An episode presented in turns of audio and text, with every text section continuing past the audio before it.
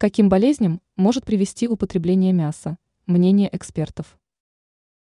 В классической диетологии, которая уже долгие годы не подвергалась коррекции, можно заметить достаточно положительное отношение к мясу. Однако эти сведения устарели. Если вы до сих пор считаете, что ежедневное употребление мяса и продуктов на его основе – это ключ к здоровью и долголетию, то заблуждаетесь. Какой вред здоровью причиняет мясо? Эксперты отмечают, что любители мяса – это основные клиенты кардиологов.